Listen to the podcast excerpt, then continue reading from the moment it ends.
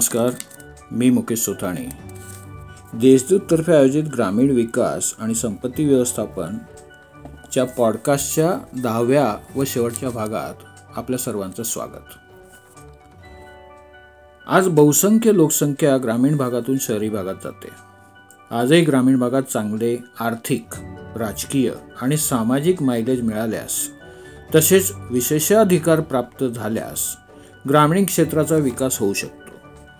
चांगले शिक्षण आरोग्यसेवा स्वच्छता गृहनिर्माण व्यवसायाच्या संधी आणि वाहतूक सुविधा सुधारल्यास ग्रामीण क्षेत्राचा लोंढा शहराकडे धावणार नाही.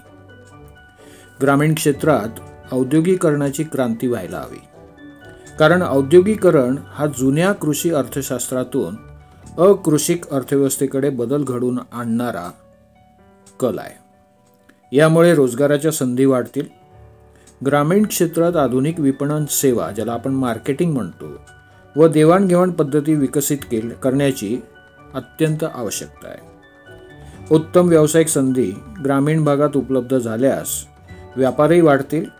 आधुनिकीकरण व राहणीमानात बदल ग्रामीण क्षेत्रात करण्याची आता गरज वाटते अत्याधुनिक दळणवळण पायाभूत सुविधा वैद्यकीय सुविधा ड्रेसिंग कोड आर्थिक प्रबोधन उदारीकरण व नवीन तंत्रज्ञानाची ओळख ग्रामीण क्षेत्रात प्रभावीपणे राबवण्याची गरज आहे.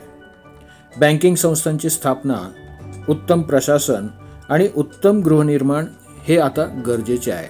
आणि ह्या गोष्टी जर तिथल्या स्थानिक प्रशासकांनी किंवा सरपंचांनी किंवा ग्रामीण क्षेत्रातील जे सामाजिक संघटना आहे त्यांनी केल्यास जे ग्रामीण भागातून जे शहरी भागात स्थलांतर होते त्याला आपण थांबवू शकतो.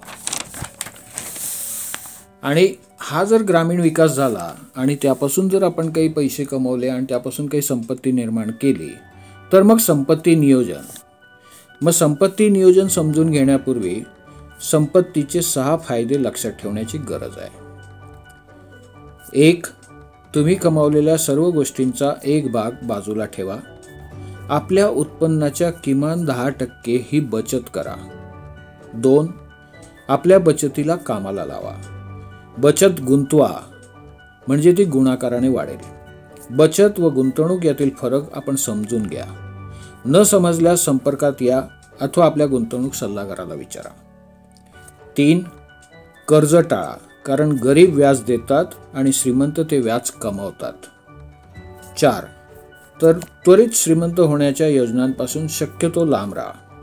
दीर्घकालीन नफा देणाऱ्या योजना समजून घेऊन त्यात गुंतवणूक करा. पाच. स्वतःमध्ये गुंतवणूक करा. चांगले संवाद कला पैशाविषयी आकर्षण आणि भरमसाठ मोठा मित्र नातेवाईकांचा संपर्क आणि व्यक्तिमत्व चांगले असल्यास गुंतवणूक व्यवसायात या संपर्कात आल्यास याविषयी आपण जास्त चर्चा करू. आपली कमाई शक्ती वाढवण्यासाठी ज्ञानार्जन कौशल्य मिळवा आणि आरोग्य विक्री कला आणि जीवन विम्याने आपल्या भविष्याचे रक्षण करा. आता संपत्तीचे जर उद्दिष्टे तपासल्यास संपत्ती निर्मिती त्याच्यानंतर संपत्ती विकास त्याच्यानंतर संपत्ती संरक्षण आणि नंतर संपत्तीचा उपभोग. ज्याला इंग्रजीमध्ये आपण असं म्हणतो की संपत्तीचा जो प्रवास असतो तो वेल्थ क्रिएशन त्याच्यानंतर वेल्थ प्लॅनिंग त्याच्यानंतर वेल्थ प्रोटेक्शन आणि त्याच्यानंतर वेल्थ कन्झम्शन अशा प्रकारे असतो. सल्लागार या नात्याने माझी भूमिका आपणास काय हवे आणि आपणास कसली गरज आहे यातील फरक दाखविण्याचा आहे. आणि हे शक्य करण्यासाठी विश्वास निष्पक्ष आणि अचूक आर्थिक मार्गदर्शन चांगली गुंतवणूक कामगिरी सतत ग्राहक संप्रेषण ज्याला आपण कम्युनिकेशन म्हणतो आपल्या आर्थिक गरजा आणि त्याची उद्दिष्टे सानुकूल गुंतवणूक योजना आणि सेवा विकसित करण्यासाठी गुंतवणूकदार या नात्याने गुंतवणूकदार व सल्लागार यातील यशस्वी संबंधावर हे सर्व काही अवलंबून आहे. संपत्ती चार प्रकाराची असते. ज्याला आपण फिजिकल वेल्थ म्हणतो सोशल वेल्थ म्हणतो इमोशनल वेल्थ आणि फायनान्शियल वेल्थ आपली भौतिक संपत्ती आपल्या हेल्थची काळजी घेतल्यास आरोग्याची काळजी घेतल्यास त्याचा उत्तम उपभोग भविष्यात शक्य आहे.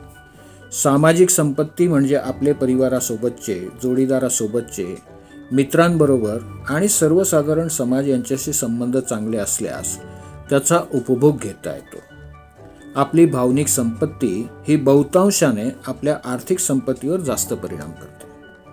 उपरोक्त तीनही म्हणजे भौतिक सामाजिक आणि भावनिक संपत्ती भरपूर असल्यास आपण आर्थिक संपत्तीचा मनमुराद आस्वाद घेऊ शकता आणि अशा पद्धतीने संपत्ती नियोजनाचं रहस्य समजून घेऊ शकता.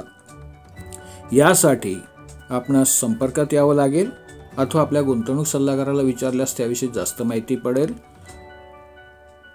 आज ग्रामीण विकास आणि संपत्ती व्यवस्थापनाचा हा शेवटचा भाग. आपणास हे सर्व कसं वाटलं याविषयी अधिक माहिती किंवा अधिक काही तुम्हाला जाणून घ्यायचं असल्यास आपण संपर्क साधू शकता देशदूतला संपर्क साधू शकता आणि संपर्कात आल्यास याविषयी जास्त चर्चा होऊ शकते. आज आपण थांबूया. धन्यवाद.